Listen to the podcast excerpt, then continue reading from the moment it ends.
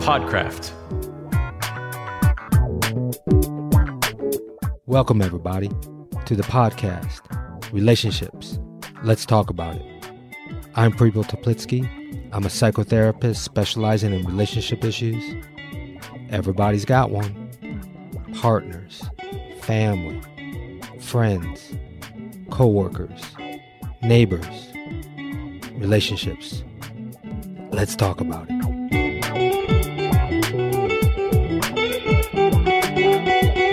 Welcome, everybody, to this episode Helping Men Learn to Connect with Women. And this is a special episode, pretty unique.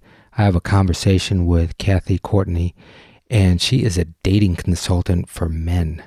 So she helps men connect with women. So let me tell you a little bit about Kathy. She's been on a path of personal and spiritual growth for most of her life, and she brings her heart and deep listening skills to everything she does. And I can definitely vouch for that being in her presence.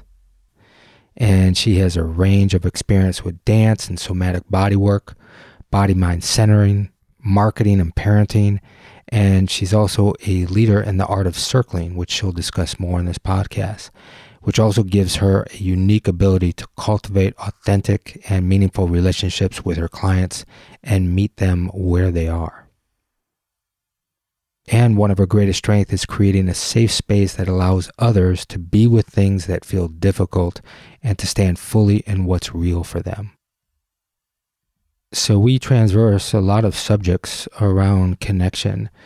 We talk about vulnerability and presence, authenticity, self awareness, because when it comes to dating and relationship, there seems to be some confusion around what women truly want.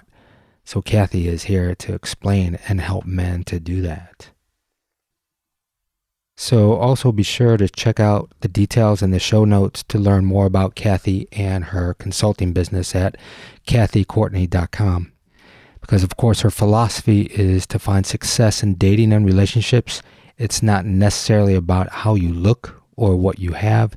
It's about the presence that you bring to your connections. And this is what she will help men develop. So enjoy our conversation. I did. It was an absolute pleasure to be in Kathy's presence.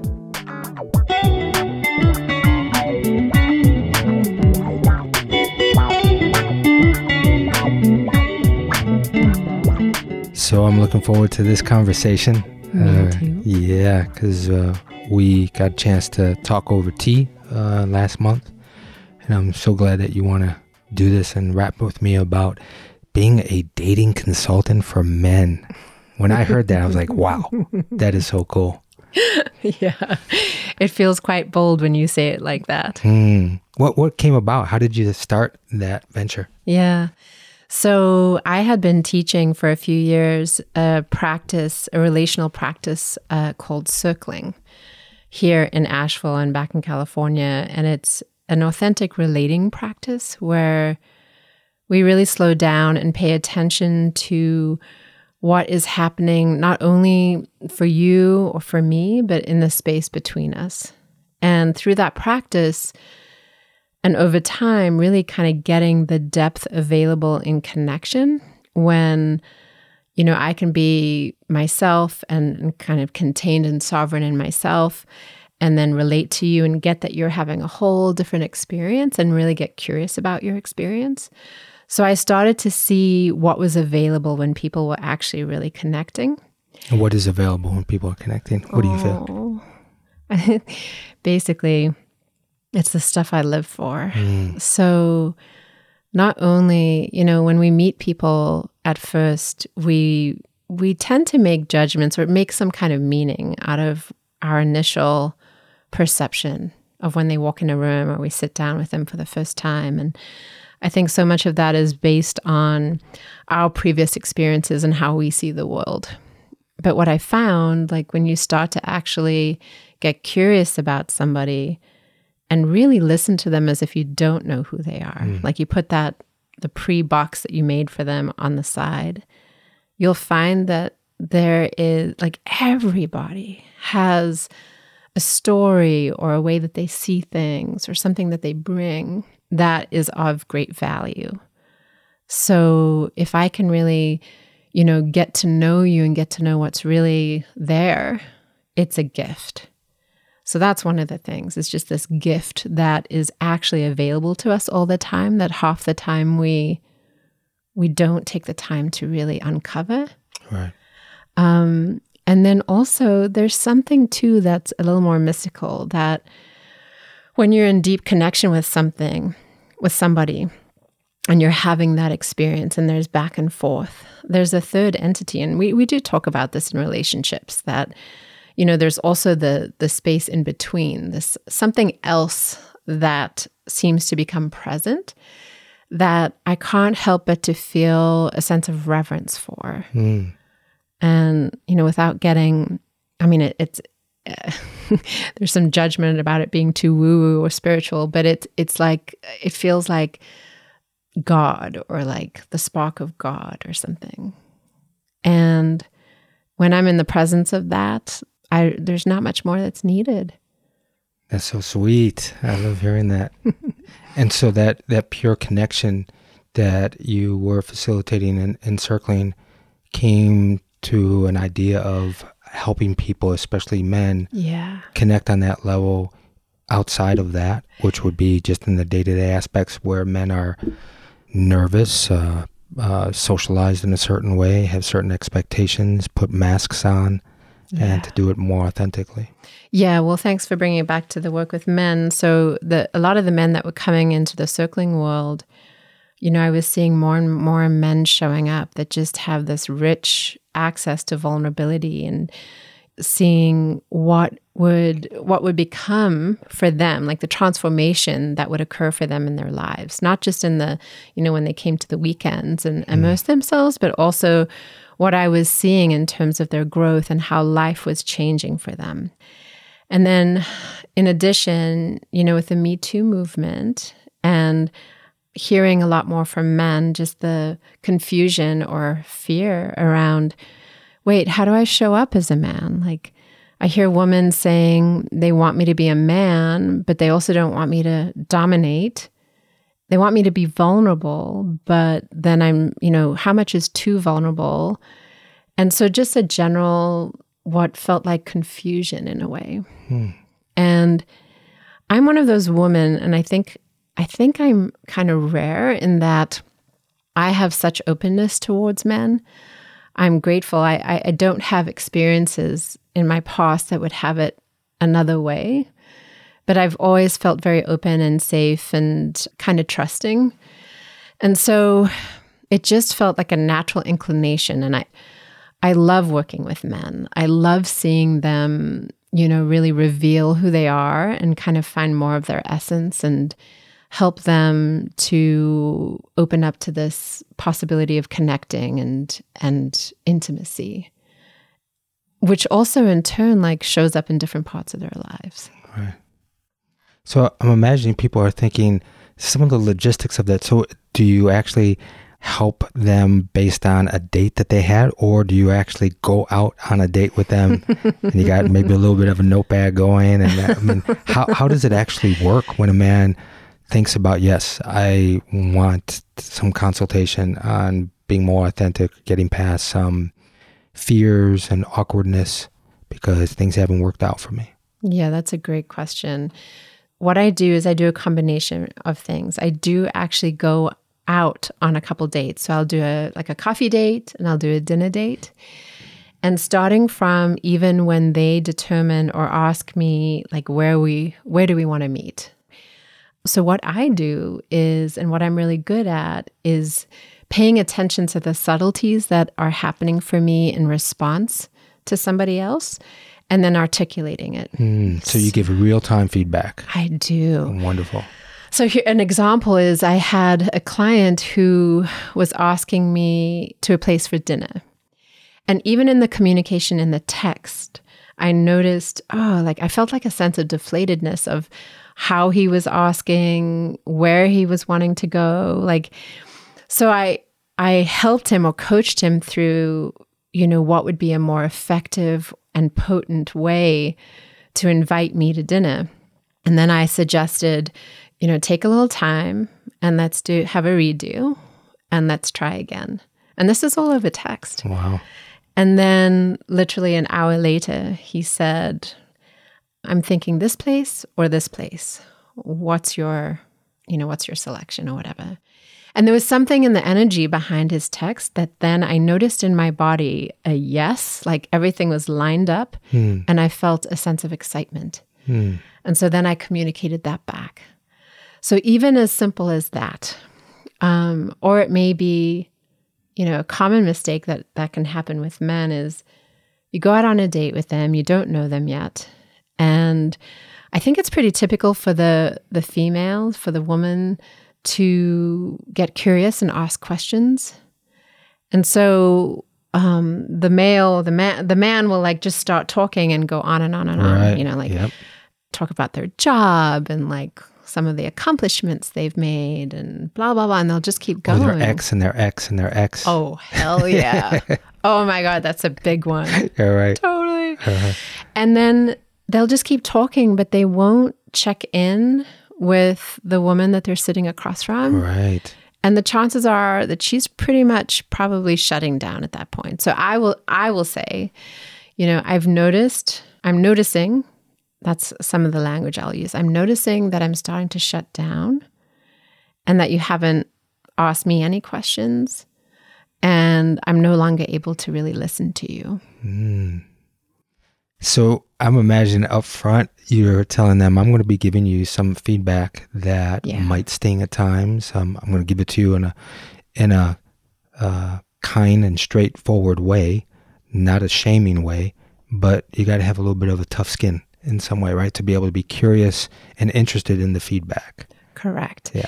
And I even say to them, if it's too much, like if you recognize in yourself that this is too much, you can always hang up the white flag or put up the white flag, and we can take this particular thing outside of the dating context and we'll put it into more of our coaching context. Hmm. So that's the other part that outside of the dates, I also do one on one coaching with these men where we, you know, spend more time getting curious about the parts in them or the places in them where they're feeling blocked or scared or hmm. anxious or like lack of confidence or whatever mm. it is. And we really dive deeper into those That's great. aspects. Yeah. Instead of doing it on the date, right? Oh, no, Right. that won't work. That's not the good time to do it. Right. Wow. Anything that comes up for you around what men bring to the angst of needing to lead in dating? Because there's this socialization that men have that they have to lead in mm-hmm. dating. And I don't know if if you talk about that as being true or being a misnomer. Mm-hmm. How, how does that partnering start to take place as opposed to, well, maybe at times it could take place in both ways. Man can lead in a certain way. And what I mean by lead, I'm thinking of if a man asks out a woman, just like you said, he proposes where to go. Mm-hmm. And there's an aspect of, I'm going to initiate some of this. So, initiation seems like a lead. hmm I know for me, I do like that in the beginning. I think uh, in general, that can be an advantageous thing for the man. But also, what I like is what what would it be like if right from the beginning we could get agreement on things? So, you know, if a man said to a, pr- a prospective date, "Is it okay with you if I take the lead here?" because you know there's different variations on how women want to be approached or mm-hmm. how they want the process to go. So what if we could make agreements along the way? You know mm-hmm. i guess it's a level of consent. So Right. you know would it be okay with you if i took the lead here? And then perhaps you know once you've been on a date and you you do take the lead it is actually a beautiful opportunity i believe for the woman to receive I think in today's age, it's tricky for for women to receive. Right. Things have got kind of, you know, in terms of masculine and feminine and our roles, and we're in a very different paradigm than we were even 10, 15, 20 years ago. hmm So I think getting that consent and then and then a few a little way in saying, you know, setting up agreements. So how how do we want this to go? How much contact do you want? You know, in between dates. That's mm. something we don't talk about. Like, how do you like to stay in contact? Do you want, you know, a text? Every day? Do you want a phone call? And is that included in your package? you know, as a, as a therapist, I'm like 10 minute prorated. so, you know, it's if if we talk over the phone more than 10 minutes, I'm going to charge you. I'm just curious, and people might be curious of how how does that actually work from a consultation if they're interested Yeah. in is there these dating packages where it's coffee or dinner? If there's three dates, is there six? Is there parameters around contact, physical contact, and so forth? Yeah. So I think we're, uh, what I was speaking about before was agreements between the man and his prospective date. Like, how much contact do you want between dates? For me, and packages and all of that, I do have different packages. And my premium package does include both three dates, six coaching sessions, and then four 15 minute debriefs off to dates, help with their dating profile. And some texting back and forth. So, if a man wanted more frequent contact, would he say, "Well, I want to try this out. So I'm I want um, I'm going to experiment with you and contact between dates." Mm-hmm. Do You, mean with me personally? right. Yeah, I would Uh-huh. definitely be open to that. Yes. And I do actually like to check in with my clients in between. So, you know, what are you noticing? You know, they may have a just in short exchanges. Like, for instance, I have a client, I'm working with him on the idea of attunement. Hmm. So, you know, how do I attune to somebody? And for those who don't really know what attunement is, I would say, you know, if you think about sound or like creating a sound or a hum and how that's on a certain frequency, right? And then you join in with somebody that's already humming and you find the same frequency. That's attuning to the frequency. So how that can look in, you know, dating or meeting with somebody, it's slowing down or speeding up to the tone of their voice. It's matching body language. It's breathing at the same rate that they're breathing. Mm-hmm. And that provides a sense of safety and allows people to open up. So you coach that I- of working with attunement. I do. So with this particular client, he, you know, the homework was take this on and go to work and attune with your boss, attune with, you know, he uh, the person that comes into the store, your customer. Just practice this sense of attunement.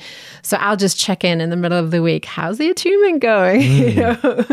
Yeah, yeah, because that's one of the attributes that most committed couples really have a challenge with, Yeah. especially men uh, tuning into the wife, tuning in, looking at her, making eye contact, bits of connection, and like you're saying, that kind of pace, even in silence, allow silence to take place. Hmm. As most men, do you feel uncomfortable with silence? Yeah, I mean, I I think it depends on the level of personal work that they've done and the practices that they have under their belt. You know, like if hmm. somebody is more, has had more experience with yoga or meditation and things like that, then they seem to have more comfort with silence. But a lot of men don't. Is that what you find too with attunement with the couples that you work with? Yeah. Do you work with that too? Yeah, I think men have a hard time tuning into their bodies, um, very much up in their head. Yeah. um, right, wrong, what they should do, expectations, and they're not really tuning into the comfortableness of their body. So understanding the resonance of what was just spoken or receiving. And so that's one part that I also help men is to really feel like what's going on in your body. Where's the also where's the emotion in your body, so that they get a more sense, so that they can actually tune into themselves, so that they can tune into somebody else. That's such a fundamental aspect, foundational aspect to relating. hmm Yeah, It's like, what is actually happening for me right. being with you? Yeah. Because one of the conversations, as you're probably well aware, that most couples have that they have a conflict is, when a woman says, So, tell me what you're feeling. and men freeze, or, you know, I'm, I'm fine. And they don't really tune in, you know? Mm-hmm. And maybe it's how it's delivered and so forth, with there's angst behind it instead of just, Can you tell me what you're experiencing? Or mm-hmm. how are you? What are you thinking? What are you feeling? But most men, we're not taught is it okay for me to tune into what I'm feeling? Yeah. And especially the vulnerable aspects of those emotions. So tuning into what are we feeling to be able to understand that and be curious about that and then to actually communicate that that's a big deal for men That is the big the big part of it is how do I communicate that? right And um, I really feel like uh, that's a fundamental part of finding that connection that I was talking about in the beginning. Because oftentimes when we relate to one another, if we don't know what we're feeling, it's very easy to project on the other person, to miss a tune, you know, so to not really be able to uh, tune into where your partner's at. And then also, you kind of overlook a lot of very important information. So, I also like to help men slow down and really feel like what's going on in your body and sometimes get really specific, like, you know, where are you feeling that? Like, what's the quality of it? Or let's take a breath and just feel the resonance of what just happened. hmm Or, like, right now, being with me and what's happening and what you just shared, what are you noticing in your body? so you're really dealing with the here and now Mm-hmm. yeah that's wonderful mm-hmm. Yeah. And do you experience that men at times want to go to the attraction when they say, What are you feeling? I'm attracted to you, as opposed to what am I feeling is I'm feeling some warmth, warmth in my body. I'm feeling some excitement and joy for what we just spoke to. And mm-hmm. immediately maybe it's in, it's interpreted as attraction. Mm. Yeah, I haven't really had that experience that much. It's funny, the first thing that when I tell people what I do, oftentimes they're like, well, how are you going to deal with guys being attracted to you? You know?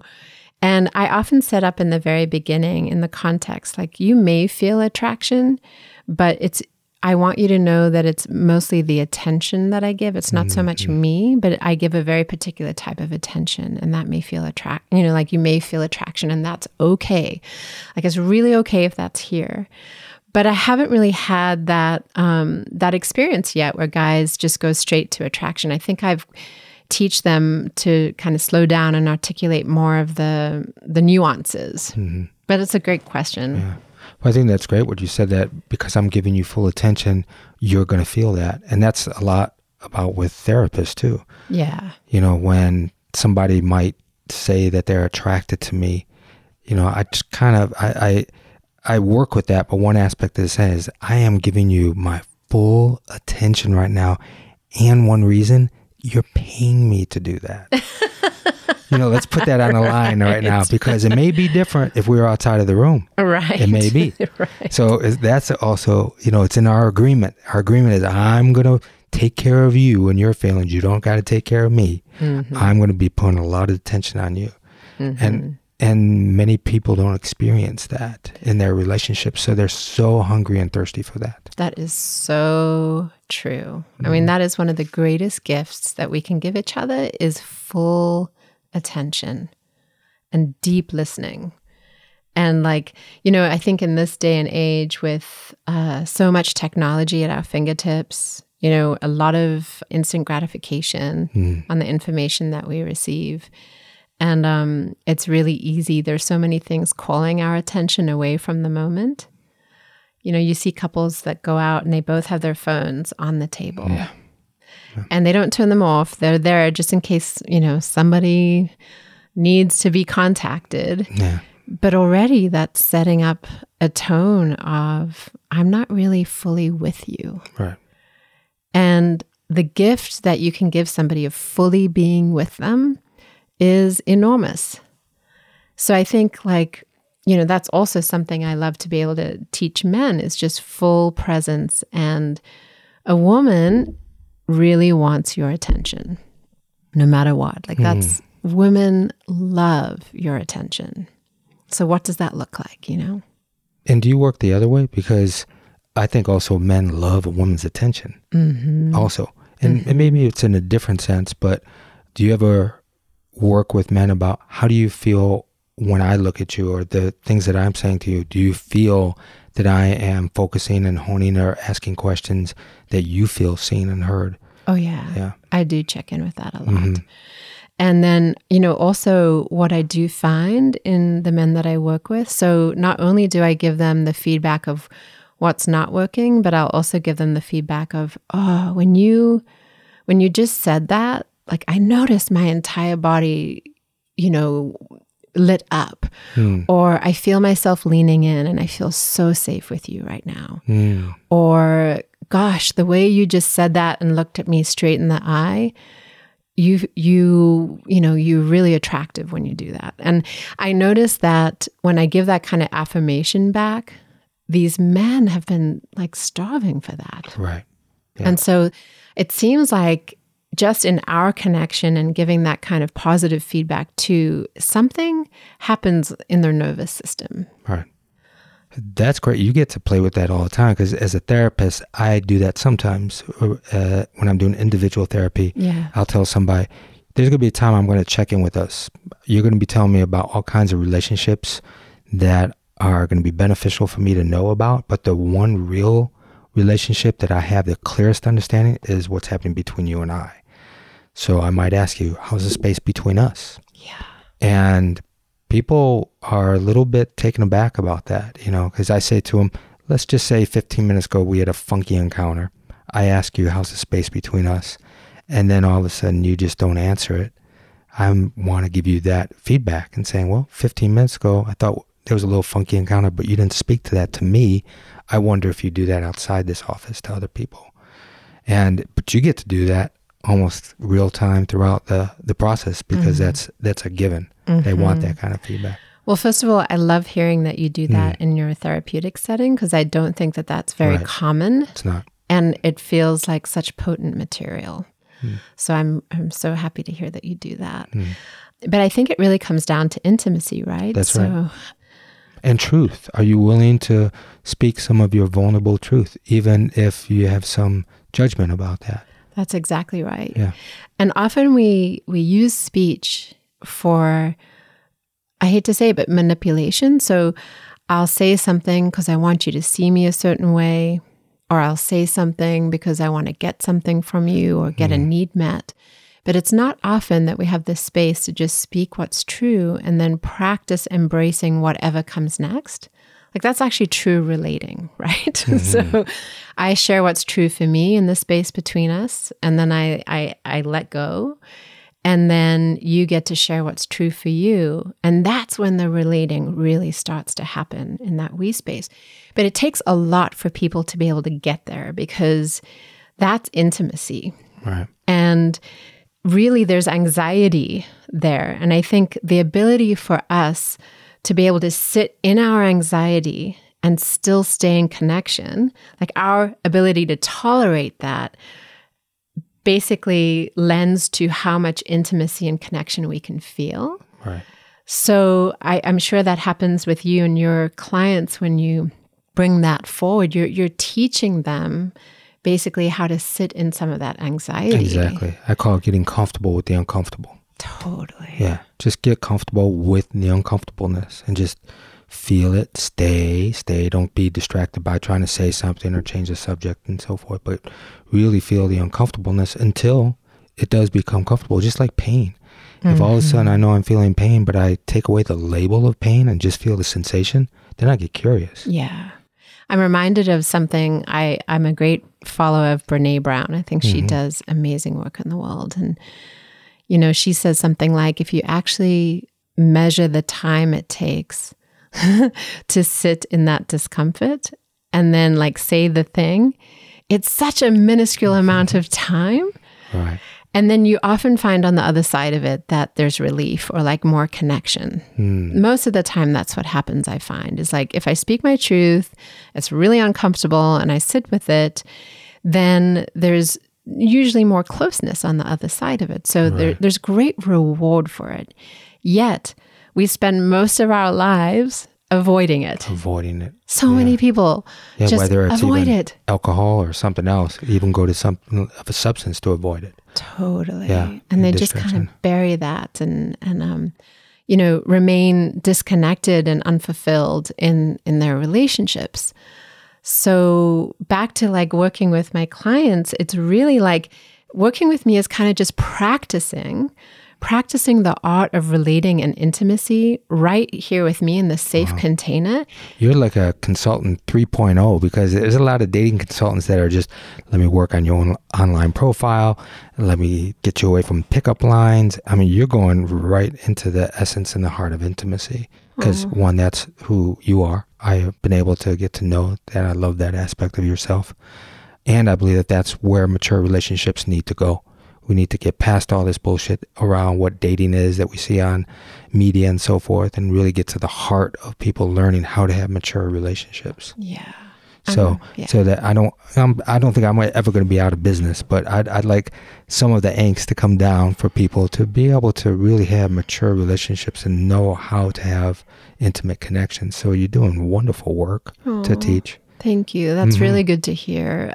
That definitely is my passion. And I recognize that there is some stuff to get through to get there, you know, like just the how to, like even working on the dating profile Right. and working on how my confidence and how I approach people, or even knowing my intention for approaching people, Right. or like in the dating profile, looking at people's photographs and what kind of energy are they emitting hmm. from the photograph that they choose to put up. I mean, that stuff's important too because people feel you got to create a bridge, I guess, to get to that place where you can practice the deep art of intimacy. So for somebody that's, you know, feels very far away from that, I know most of us have who who don't have that have a longing for it. Like if you mm. most people that you speak to, you know, the the more you uncover the truth for them, most people have that desire for Yeah. deep, deep, authentic connection. Yeah, Some people you just have to work a bit harder to get to that. But that's right. I believe that's a core basic human need. So I do also want to be helpful with, you know, creating that bridge in more pragmatic way for my most clients. men know what they're getting into when they're getting you as a consultant, do you think? Uh, I don't think Yeah. so. Uh, they get kind of pleasantly, uncomfortably surprised. I hope so. Yeah. hmm I hope so. Right. Yeah, it's um it's the kind of work and I'm sure you feel this in your work as well is that it feels well what I love about my work is that I bring myself into it a lot because that's helping them it's you know like I said before we're working with this this relationship that's right here in the moment so I get to bring myself a lot and honestly in everyone that I work with I adore them they're all beautiful human beings with a myriad of wounding and ways that they've had to cope with their own hurt and pain. Hmm. But honestly, like each and every single one of them is beautiful. Yeah. And I think if I can help them to gain confidence in their unique unique way that they're showing up and seeing the world and to trust that like if, if they can really own that more fully and then you know and feel more wholeness within themselves that they're going to attract women that are a match for that unique gift that they bring to the world Right. Not to try to match what somebody else is looking for, but to find our truth. When you were speaking, an image came up for me of the first time that I was spending time in an open seat at Esalen. And an open seat is where somebody chooses to work with a facilitator in front of the group. Could be two people, could be 50, mm, 20 people. And they work on an issue for maybe about 45 minutes. I remember I went to several. I mean, I lived there for over a year and I was going to a f- three or four a week. And it got to a point where when they revealed their truth, the real vulnerable truth, I fell in love with them. I fell in love with almost every person was, that was on that cushion, but I realized I was falling in love with truth and not the actual person, but when they connected it, then I could fall in love with the loving aspect of who they were and not get it confused with sexual attraction and so forth. But it was truth that I fell in love with. Yeah. if you could see me over here i'm beaming from ear to ear because i completely relate with that in the circling work i do we do also we sit with somebody for 45 minutes as well and circle them and i uh, get to facilitate that. And in that process, too, I also over and over again fall in love with people. And I love that. And, and you're right. It's like when you see truth, you know, I feel like I'm in the presence of God. Hmm. And then I think, well, shit, just imagine if we could do this more and more in the world. So, one of my goals is to to really make a big impact and touch as many people as possible in a way that people are taking this and relating to other people this way. Imagine if we had more of this in the world and a little less of what is occurring yeah. at the moment. Mm, like it would transform. To me, that is the path for transformation on a big level. Mm. And that's my unique way of contributing. And I've had to come to peace with that because I grew up in South Africa where there was uh, massive injustice happening around me. And I felt a lot of angst um, about that growing up white in South Africa in the thick of apartheid. And, you know, I've always kind of carried this like, there's something that I need to be doing, you know, and I'll, I'll often find like, you know, there's so many people around me doing amazing things. And I would have, when I was younger, some personal judgment against myself of like, I'm not doing enough. There's, you know, I don't quite know where to put my energy around mm. injustice. But I feel like every time I would hear somebody speak about injustice, it would affect me so strongly. And then at some point, I realized this is my way. My way is teaching people how to essentially open up more to love. Hmm. And when you are in the presence of that, it doesn't really allow for these injustices or like, you know, discrimination or like all the different ways that we are, are hurting each other. That's beautiful. Thanks.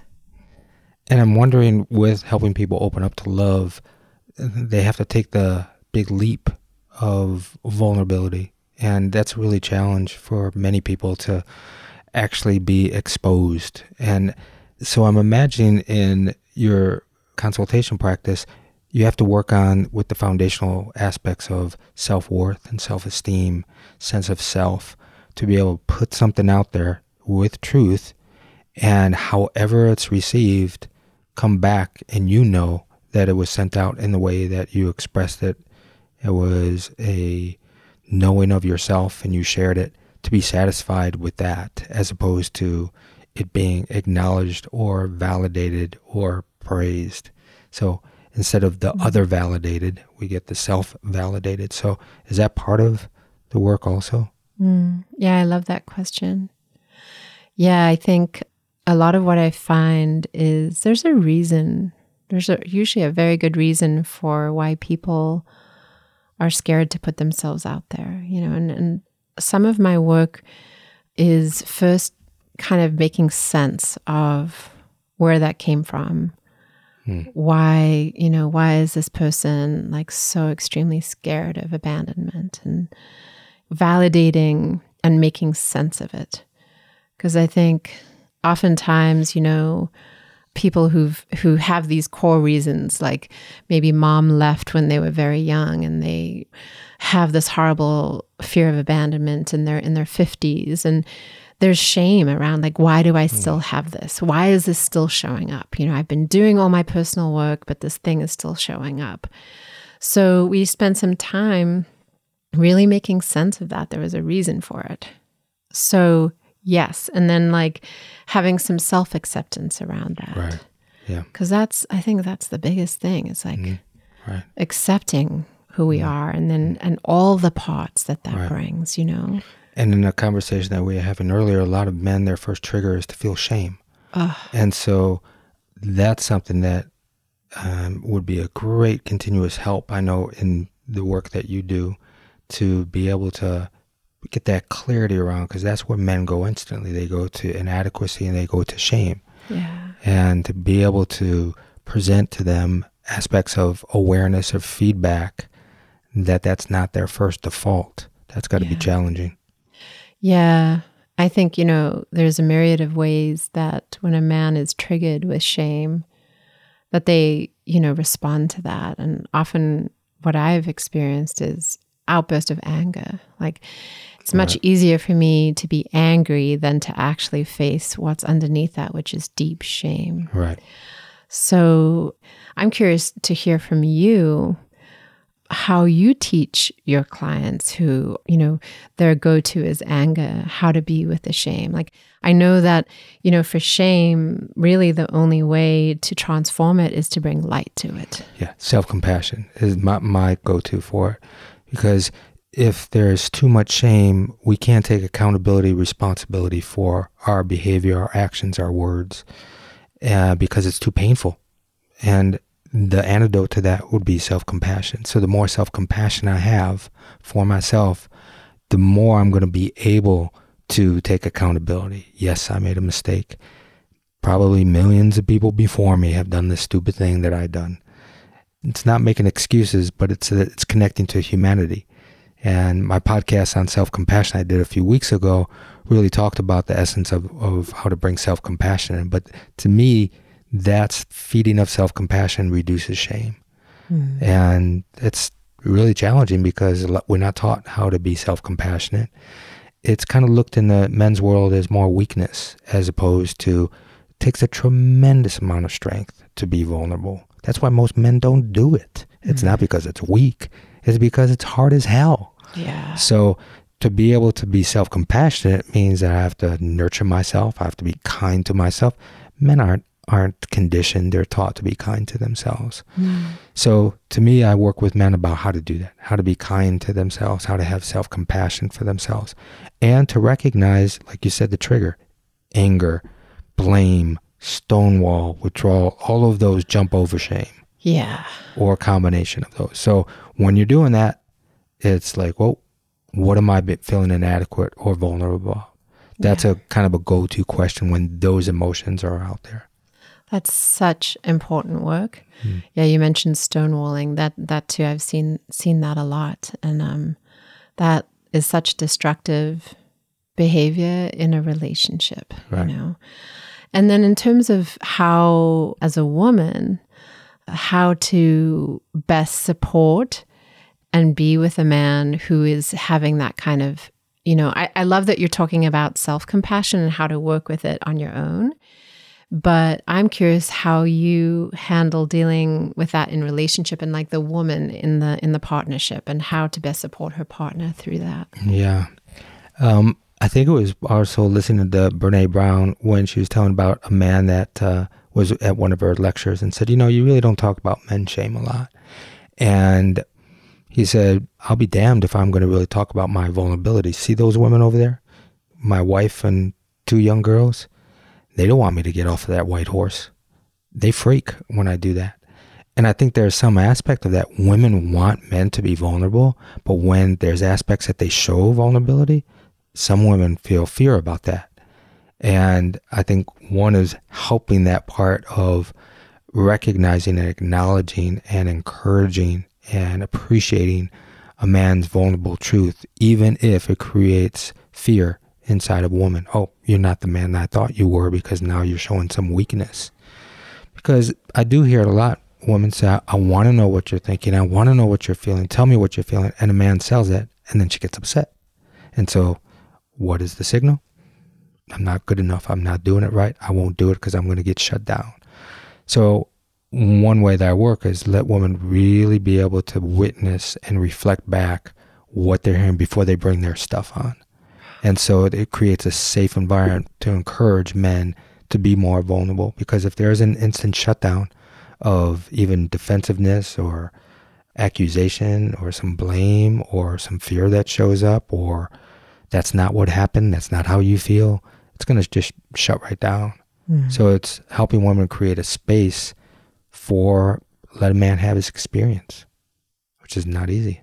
Yeah, I think this is a very rich conversation about vulnerability and like how we show up as women, you know, as women show up for men's vulnerability. I've thought about it a lot and I've thought about like when does it not feel okay? And I think in my experience, it's when a man for me starts to become a victim to his vulnerability or like gets attached or identified, then it starts to not feel okay for me. Right. I would imagine, I don't know if this is true, but what I see is that then a woman feels like she's got to mother the man and not nurture him because when because the victimization shows up, then that aspect is a real turnoff, which then creates this imbalance of men want the nurturing, but instead a woman feels the more of the mothering aspect. And that's not a good balance when a partner mothers their partner, their, yeah. their partner instead of nurtures their partner. That's a good distinction. Yeah. Also, when the victimization starts to happen, there is a bit of like self absorption. And uh-huh. ultimately, it's taking away attention and connection. It takes away from the connection. That's right.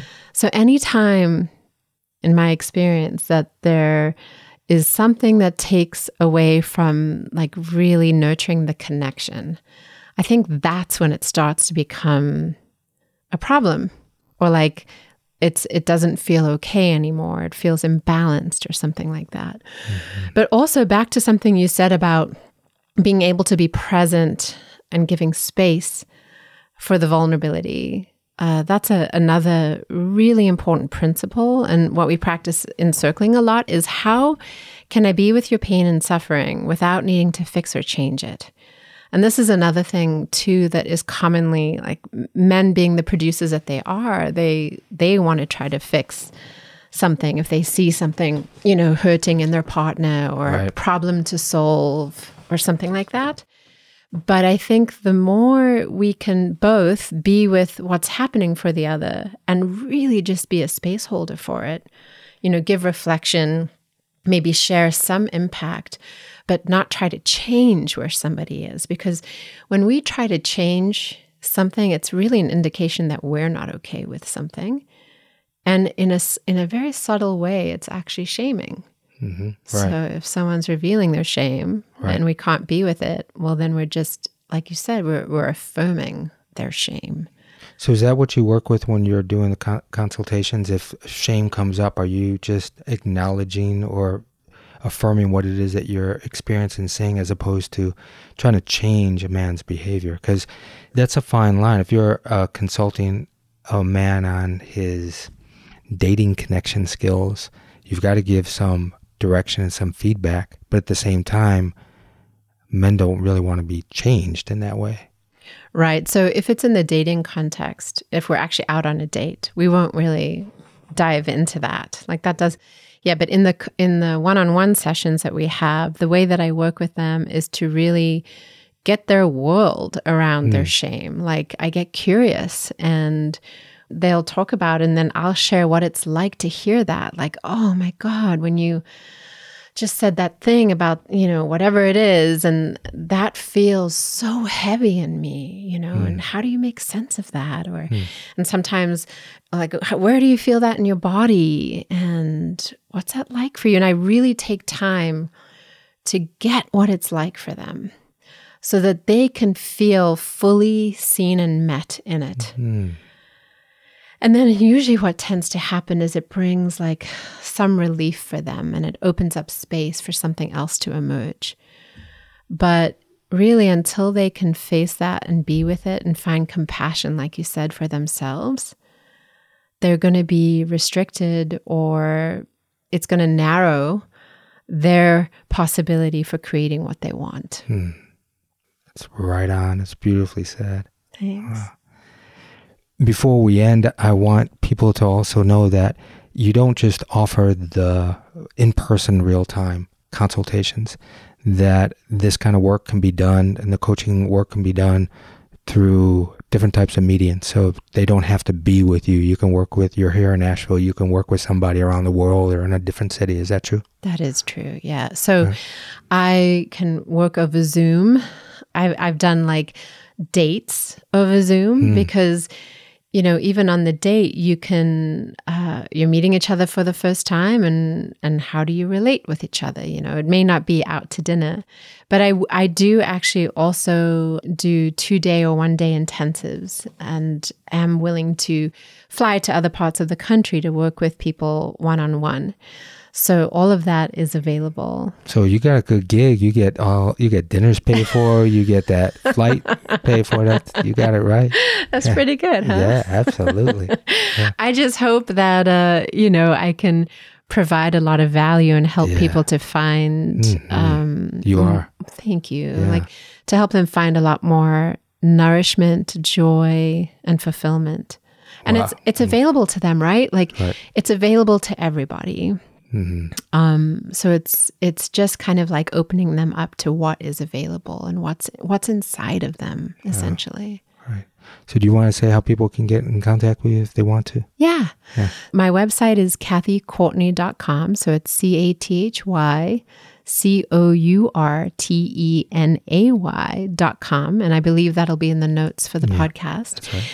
And I offer uh, free consults for men. So they can go right onto my calendar and um, set an appointment for themselves. And over the the consult, we get to see if we're a good fit. And and even the consult itself is kind of like a session. So I hope that after each consult, they walk away with some nugget or some new seeing. You know, uh, what's just coming through to me is I'm I'm wondering, do you work with men that are in relationship? Like, I have many listeners here, and it's not just a, a man segment here. I'm wondering if a woman is listening. Man, I would really love my my partner, my boyfriend, my husband to have some of that consultation because he's not getting me. He's not getting how I want to be with. Do you offer that? Absolutely. Great, absolutely, people. So totally. Yeah. Like, eh, you know, I mean, really, my driving force is to help people relate. right, good. So, yes, yes, yes. Like, even if you've been married 20 years and there's some kind of misattunement, misconnection, there's just small tweaks that you that you probably don't even know about that I would be so thrilled to share with you. Because for me, like if if relationships can get better, if people can find more joy and reconnect, well that just helps everybody. Yeah. So absolutely. Great. Well, Yeah. uh, I'm really hoping that a lot of listeners take you up on that because it's so needed and what you're doing is such wonderful work. So thanks so much for doing it. Yeah. Thank you, Prepo. It has been such a delight sitting here talking with you. Mm, I feel so much joy and a calmness as well of like this is the work that I'm here to do and it feels like you're here to do. And I'm so grateful that you're doing the work to like all the different podcasts you've done on relationship and different aspects of it is so important. Yeah. and I'm so grateful that you're doing that and I, I know that people are getting a lot out of it. Mm, thank you. yeah. Thanks. We'll do it again. It was fun. I would love to. All right. okay. Bye Bye bye. Relationships. Let's Talk About It is a production of Heartshare Counseling and Consulting PC of Asheville, North Carolina. For more on licensed professional counselor Prepo Teplitsky, visit heartsharecounseling.com. Theme music by Adi the Monk at adithemonk.com. This content is intended for informational purposes only, is not a substitute for professional counseling and psychotherapy, medical advice, diagnosis, or treatment, and does not constitute medical or other professional advice.